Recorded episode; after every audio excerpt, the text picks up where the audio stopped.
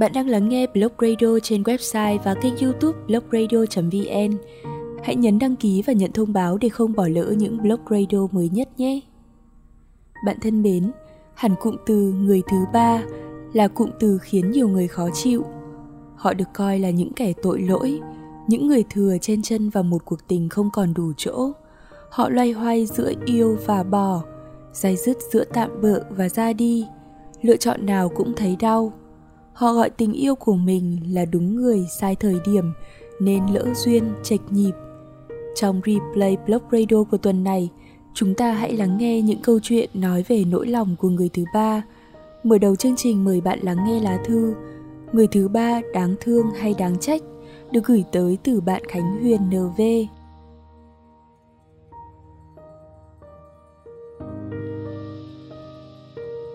Cô, một người con gái 27 tuổi, đã từng tổn thương trong tình yêu. Vậy nên, cuộc sống của cô bây giờ lý trí nhiều hơn tình cảm. Cô xinh đẹp, chín chắn, cương quyết và có cả một sự nghiệp ổn định. Nhưng tuyệt nhiên ngoại trừ gia đình và bạn bè thì suốt 6 năm nay cô chưa từng có thêm bất kỳ một mối tình nào. Không phải cô còn yêu người cũ, mà cuộc sống cuồng quay đã làm cô mất đi cảm xúc với cái gọi là gia vị tình yêu. Và rồi anh xuất hiện với danh nghĩa ban đầu là một đồng nghiệp không thân. Lúc đầu cũng chỉ là những cuộc vui chơi của những người bạn trong văn phòng. Rồi anh và cô nói chuyện với nhau nhiều hơn, tiếp xúc nhau nhiều hơn. Anh hơn cô 3 tuổi, trưởng thành và mang trên người nét lịch sự, tào nhã của một người đàn ông đã có vợ. 27 tuổi, cái tuổi đủ lớn của một đứa con gái, đủ tinh tế để cô nhận ra anh đang chú ý cô. Cách anh lo lắng, quan tâm cô đều là thật. Rồi thì cô lại một lần nữa rơi vào biển tình sau ngần ấy năm. Đã rất nhiều lần cô luôn day dứt, dằn vặt bản thân là kẻ thứ ba, nhưng cũng chính là anh lại xoa dịu đi cái cảm giác đó. Anh dịu dàng, anh dùng tình cảm chân thành để làm cô dần quên đi những suy nghĩ ấy và chuyện gì đến cũng đã đến. Vợ anh biết, chị ấy đã làm ầm lên. Chị ấy chửi mắng cô, xúc phạm cô bằng những tin nhắn, những lời lẽ cay nghiệt nhất. Cô chọn cách im lặng không trả lời. Cô sợ anh tổn thương, sợ chị tổn thương. Sau những sóng gió ấy, cô cứ nghĩ anh sẽ mệt mỏi mà từ bỏ cô. Nhưng không, anh ngày càng yêu thương và muốn bù đắp cho cô. Ngày qua ngày mọi chuyện lại tiếp tục cho đến một ngày cô nhận được tin nhắn anh đã ký vào đơn ly hôn. Cô sốc, thực sự rất sốc, bởi cô chưa từng dám nghĩ cuộc đời này sẽ có người yêu cô như vậy. Đủ rồi, cô thấy đủ rồi, cô thật sự không muốn thấy gia đình anh tan vỡ. Cô quyết định ra đi, vì cô yêu anh, vì cô thương gia đình nhỏ của anh, nó sẽ thật đẹp và hạnh phúc nếu không có cô rồi. Tối trước cô bất chợt đọc được dòng tâm sự của vợ anh trên facebook. Cô thấy được tình yêu của vợ anh, thấy được sự gồng gánh, vun vén mỗi ngày của chị. Hình ảnh đứa con gái anh bị ốm, nhưng chị ấy vẫn cố gắng một mình chăm sóc, không dám gọi điện cho anh một cuộc vì sợ anh lỡ việc. Bụng cô quặn thắt, tim cô đau. Cô dày dứt khi thấy những gì chị chịu đựng. Vậy nên cô không thể coi như không có chuyện gì được. Vì một điều cô cũng là phụ nữ mà. Có những người thứ ba vô cùng đáng thương, nhưng cũng có những người thứ ba vô cùng đáng trách. Tình yêu đối với họ mà nói là một thứ gì đó rất xa. Người thứ ba, một cụm từ gây nên sự khó chịu vô cùng với những người nghe và đáng thương vô cùng với những người bị gọi. Họ là những kẻ loay hoay trong một cuộc tình không còn đủ chỗ, là những kẻ nằm trong một cuộc tình theo kiểu yêu đúng người nhưng sai thời điểm. Những con người đã bị lạc vào mê cung, lạc vào một loại tình yêu sai trái nhưng lại không thể làm theo lý trí. Ngổn ngang giữa yêu và bỏ, trong tranh và tranh vênh giữa ở lại và ra đi, lối thoát nào cũng đều gây ra cho người trong cuộc sự đau đớn. Vậy đó, có những người thứ ba vô cùng đáng thương như cô, bởi trái tim lại một lần nữa bị xé toạc, lại một lần nữa bị đánh đổi thời gian tuổi thanh xuân một cách vô ích đúng thì tình yêu không có lỗi lỗi ở họ là những kẻ đến sau là người đến sai thời điểm bạn vừa lắng nghe là thư người thứ ba đáng trách hay đáng thương được gửi đến từ bạn Khánh Huyền NV.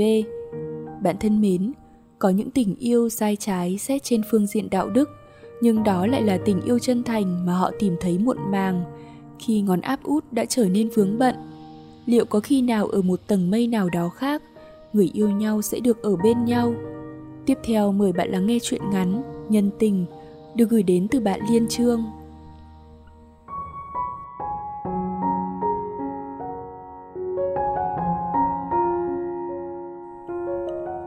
Có lúc thật muốn người bước ra từ trong giấc mơ để em ôm thật chặt.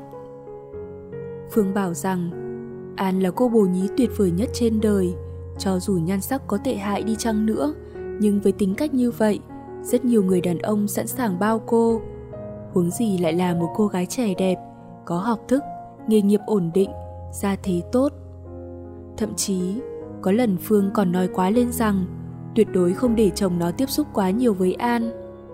Phương nói như vậy khi An kể với nó về mối quan hệ vụng trộm với Huy mà An chưa bao giờ đòi hỏi anh ấy một chút gì.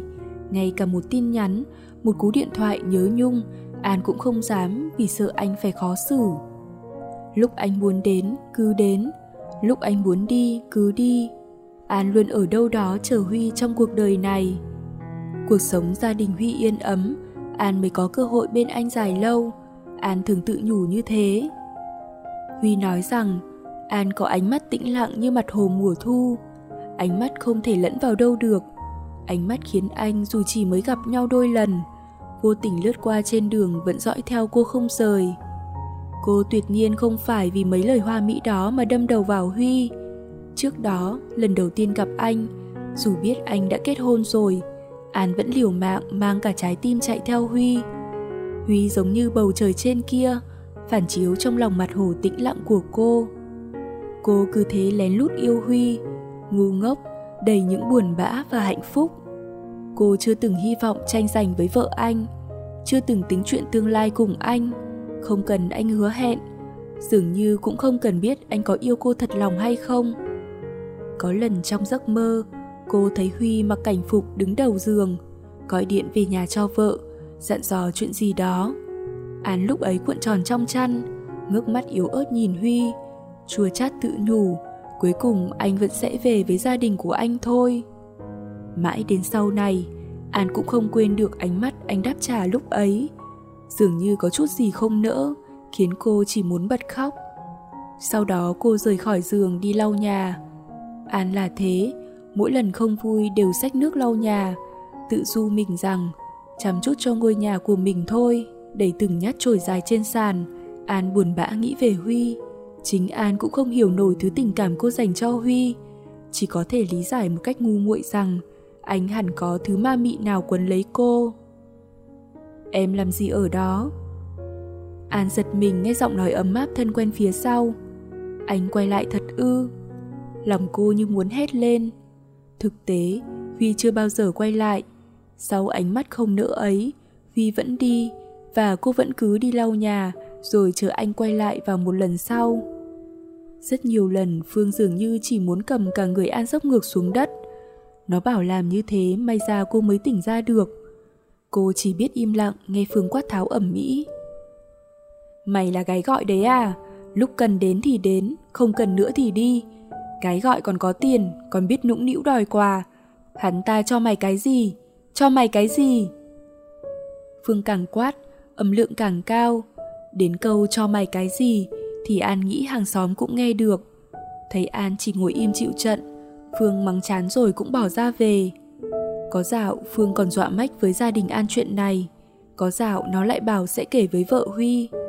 Nó tỏ miệng bảo rằng sẽ làm bất cứ thứ gì để An rời xa Huy nhưng rồi lại chẳng làm gì cả. An biết Phương không hài lòng với tình yêu vụng trộm ấy. Nhưng hạnh phúc của An thì Phương cũng không nỡ tước bỏ. Lâu dần, Phương không thường xuyên bằng cô như thế nữa. Mỗi lần nói chuyện, nó chỉ hỏi chuyện của mày dạo này thế nào. An thường cười vẫn tốt. Nó sẽ bĩu môi, lầm bẩm tốt, rồi lôi An đi chơi, mua sắm, gặp bạn bè. Đó chính là cách Phương lôi An ra khỏi cuộc sống của anh. Nhưng cũng có những lần khi Phương bực mình với chồng, nó sẽ đến nhà An hét lên, đàn ông là một lũ tệ bạc, rồi lôi chuyện của cô ra. Những lần như thế nó sẽ nói cả tiếng đồng hồ rằng chuyện của cô sẽ chẳng có kết cục tốt đẹp đâu. An thường cười bảo nó dạo này ức chế quá à. Nhưng khi Phương về rồi cô sẽ khóc òa lên. Lúc anh bỏ đi, đau đớn xé lòng. Lúc cô đơn một mình nhớ anh đến thắt ruột. An cũng không khóc, nhưng những lúc như thế cô lại khóc lóc rất thảm thương. Một lần như thế Huy đến, đứng ngoài cửa phòng nhìn thấy cô khóc. Lúc cô quay ra phát hiện ra Huy, anh khẽ lắc đầu đau khổ. Đó chính là lần đầu tiên Huy nấu cơm cho cô ăn, lau nhà cho cô, ở lại với cô đến quá 11 giờ khuya, giống như một người chồng thực sự. Hôm đó, anh khóc đến cay xẻ mắt, Huy ủ chăn cho cô, vỗ về cô rằng Ngủ đi, lúc nào về anh sẽ khóa cửa ngoài rồi sáng mai sẽ đến mở cửa sớm cho. Cô không ngủ được, nhưng liếc nhìn đồng hồ đã quá 11 giờ rồi, bèn ra vờ ngủ cho Huy yên tâm ra về, bởi cô biết anh sẽ không thể ở lại đây. Huy về rồi, cô nằm đó, nhìn chân chân chân nhà, nước mắt lại ứa ra. Phương càng ngày càng ghét Huy ra mặt, nó không khách sáo gọi anh đó như trước đây nữa, lúc gọi lão ta, lúc gọi hắn ta. Sinh nhật An, có Huy, Phương sẽ không đến. Nó nói thẳng ra rằng, vì mày lựa chọn hắn mà, đúng không?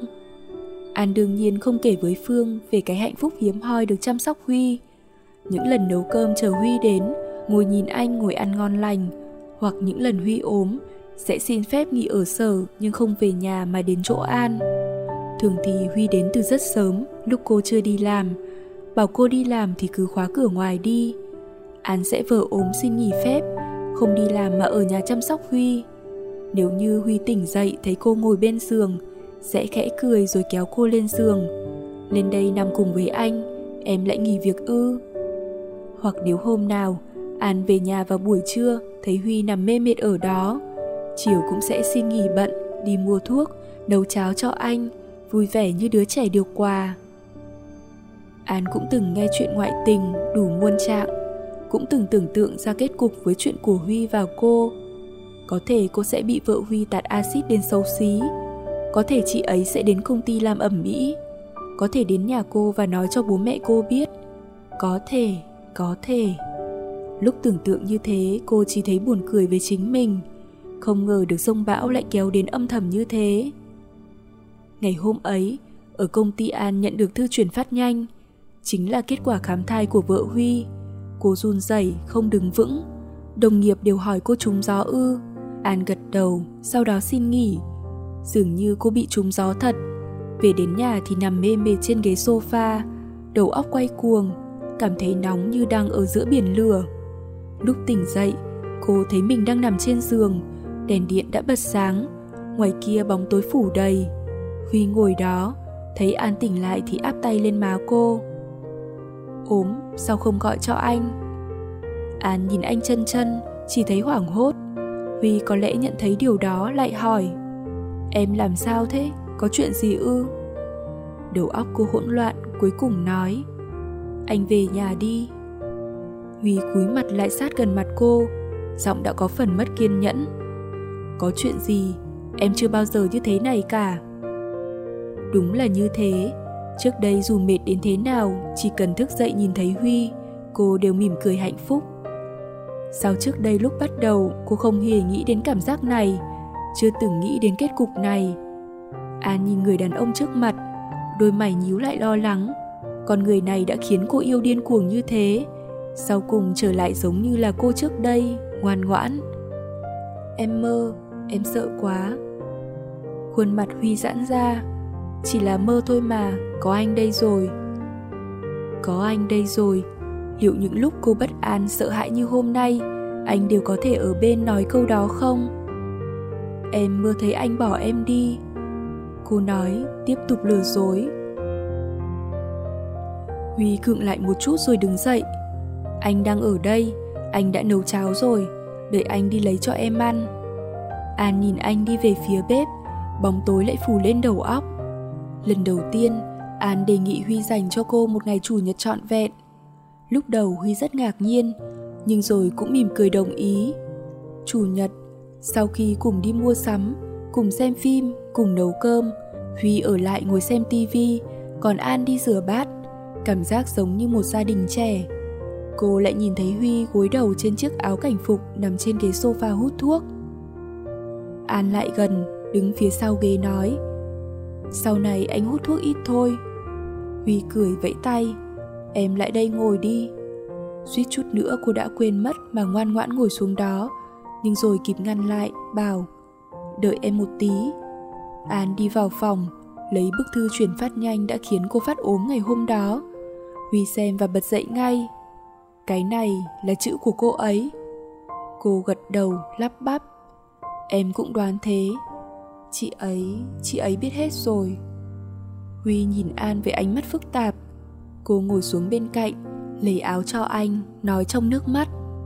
Anh về đi, về nhà của anh đi. Huy cầm lấy áo, vắt lên thành ghế, gọi điện thoại cho đồng nghiệp. Đó là lần đầu tiên sau 2 năm, anh ở lại nhà cô qua đêm. Nửa tháng sau, An xin công ty chuyển công tác sang chi nhánh ở Quảng Tây, Trung Quốc. Một chiều lang thang giữa phố phường xa lạ, cô nhận được điện thoại từ một số lạ. Phía bên kia là giọng Huy ấm áp. An. Tim cô sao động, một lúc sau mới trả lời. Vâng, là em đây. Anh nhớ em. An nghe thấy giọng anh run run. Không thể ngờ được sau bao lâu xa cách, Huy lại nói với cô câu đó. Em cũng thế, nhớ anh. Tim cô thắt lại, từ lắm cuối cùng cũng không thể thốt ra được. Huy im lặng một lúc sau nói, em quay về đi. Câu nói này khiến cô vui mừng biết bao nhiêu, nhưng cũng đau lòng biết bao nhiêu. An ngửa mặt, nhìn bầu trời cao xanh. Huy đã không ở cùng cô dưới một bầu trời nữa rồi. Cô quay về, liệu có thể thêm hai năm yêu anh lén lút được nữa không? Nếu có, dám cô cũng cam tâm tình nguyện quay về lắm. Kết thúc rồi, đừng nối tiếp sai lầm nữa. Lúc đầu là tự ý em bước vào cuộc đời anh, thì cũng nên để em tự ra đi thôi. Em xin lỗi. Án nói nhanh và cúp máy. Mấy ngày sau khi Phương gọi điện, cô trách. Sao mày lại cho anh ấy số điện thoại của tao? Không phải mày muốn tao kết thúc chuyện này lâu lắm rồi ư? Lão ta, tao vốn nghĩ mày chỉ là nhân tình mua vui qua đường, chẳng có tí cân lượng nào trong lòng lão ta. Thật không ngờ sau khi mày đi, lão ta lại thảm hại như thế. Trông như người không có sinh khí vậy. Nghe bảo mấy hôm trước tham gia phá án còn bị thương đấy. Giống như kiểu liều chết đấy. An không nói gì, Phương gọi. Này, vẫn nghe đấy chứ? Cô đáp khẽ. Ừ. Phương nói có chút ngần ngại. Này, sao tự nhiên mày lại quyết định từ bỏ? Bà lão nhà hắn ta hình như cũng không biết chuyện này mà. An lại đáp. Ừ. Kể cũng tài, hai người quay lại lén lút lâu như vậy mà không ai hay. Nhà hắn ta trông vẫn hạnh phúc như thế, ngày đầu lại sắp sinh quý tử, hoàn hảo như gia đình kiểu mẫu vậy. Ừ. Phương dường như nhận ra tâm trạng cô, thôi không buôn bán nữa, dặn dò cô mấy câu rồi cúp máy. Vẫn hạnh phúc, như thế là tốt rồi.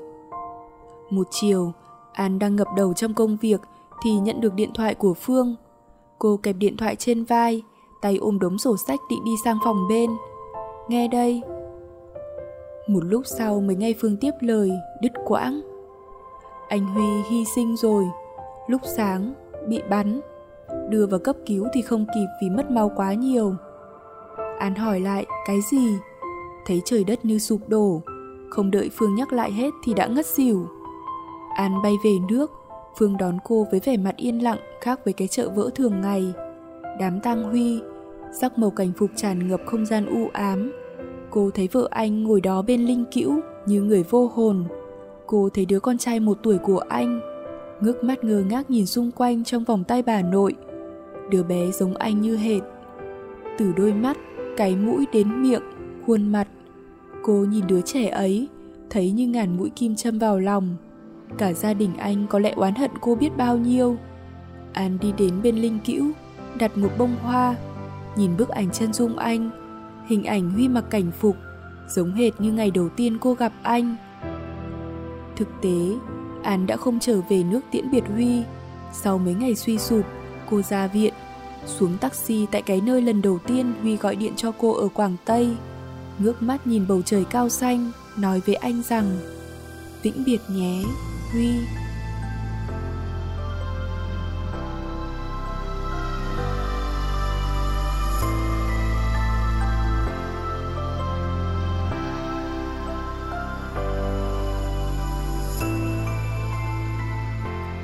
Câu chuyện của vợ Huy Tôi gặp Huy lần đầu tiên năm lên 6 tuổi, lúc cả hai đứa đang chơi dọc hành lang cơ quan bố mẹ. Huy lúc đó sáng sủa, khôi ngô, đuổi theo mấy chú chim sẻ trên thềm. Thấy tôi đứng nhìn thì vẫy tay rất nhiệt tình. Nhưng ngày hôm sau, khi tôi mang tâm trạng háo hức đến cơ quan mẹ, thì Huy đã về thành phố X cùng với ông bà. Sau đó tôi lớn lên theo đuổi sự nghiệp học hành, công việc, hình ảnh Huy chỉ còn trong ký ức tuổi thơ. Lúc tôi đã là một bác sĩ ở bệnh viện lớn thì Huy xuất hiện, cũng không phải sự tình cờ, đều là sự sắp đặt của bố mẹ hai bên. Anh giờ đã là một cảnh sát, bác sĩ chữa bệnh cứu người, cảnh sát giữ trật tự an ninh. Âu cũng là một sự kết hợp hoàn hảo. Chúng tôi kết hôn. Tôi biết Huy không yêu tôi, nhưng cuộc sống gia đình có trách nhiệm một chút là được rồi. Nhưng càng ngày, tôi càng phát hiện ra thời gian anh dành cho tôi chỉ là lúc ngủ.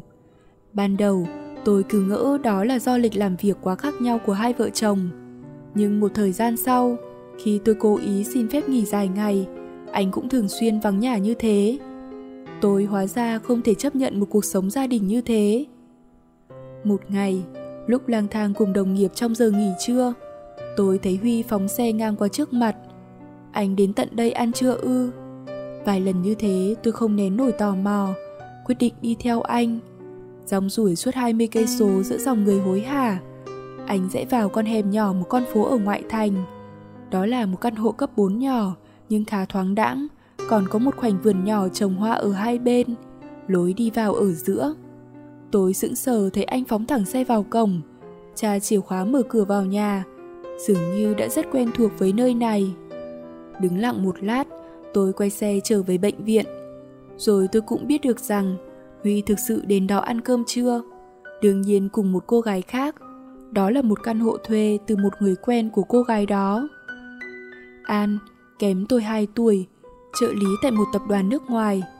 Cô gái khá xinh, nét đặc biệt có lẽ chính là đôi mắt tĩnh lặng. Một lần, tôi gặp cô ta tại siêu thị. Cô ta có thể không biết tôi hoặc không nhận ra tôi. Tôi đứng nhìn cô ta xếp hàng chờ thanh toán, sẵn sàng nhường chỗ cho một vài người, thường cười thay cho lời đáp trả, có vẻ rất kiệm lời. Lúc trước tôi đã nghĩ, người con gái đó có lẽ phải trái ngược tôi, ít ra cũng miệng nói hoa cười. Giờ nhìn thấy có chút thất vọng, không hiểu nổi tôi thua ở điểm nào. Suốt 3 tháng tôi không biết nên làm thế nào, thì sau đó tôi có thai.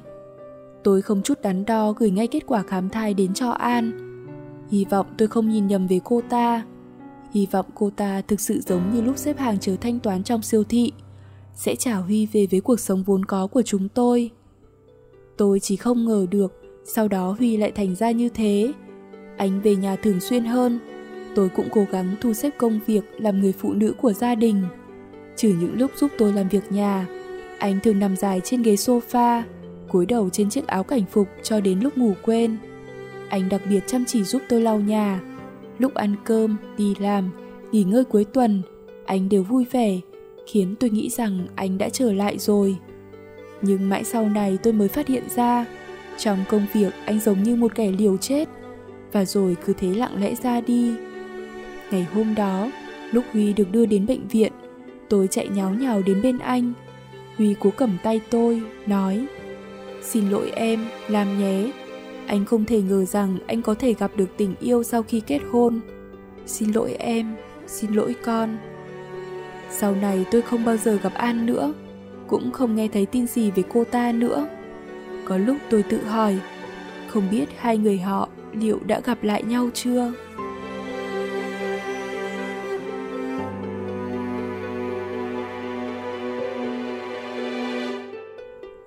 Bạn vừa lắng nghe chuyện ngắn Nhân tình của tác giả Liên Trương, cũng là chuyện ngắn khép lại replay blog radio tuần này. Bạn có cảm nhận thế nào về câu chuyện này? hãy để lại bình luận cho Blog Radio nhé. Bạn có thể ủng hộ Blog Radio có thêm nhiều chương trình hay hơn nữa bằng cách nhấn like, share chương trình. Đừng quên nhấn đăng ký và nhận thông báo nhé. Bạn có thể gửi những lá thư tâm sự hay sáng tác truyện ngắn đến Blog Radio bằng cách truy cập website blogradio.vn, đăng nhập và gửi bài. Hãy tương tác với Blog Radio trên YouTube, Facebook và Instagram với từ khóa blogradio.vn. Chương trình được thực hiện bởi Hàng Nga và nhóm sản xuất Blog Radio qua giọng đọc TT. Xin tạm biệt và hẹn gặp lại!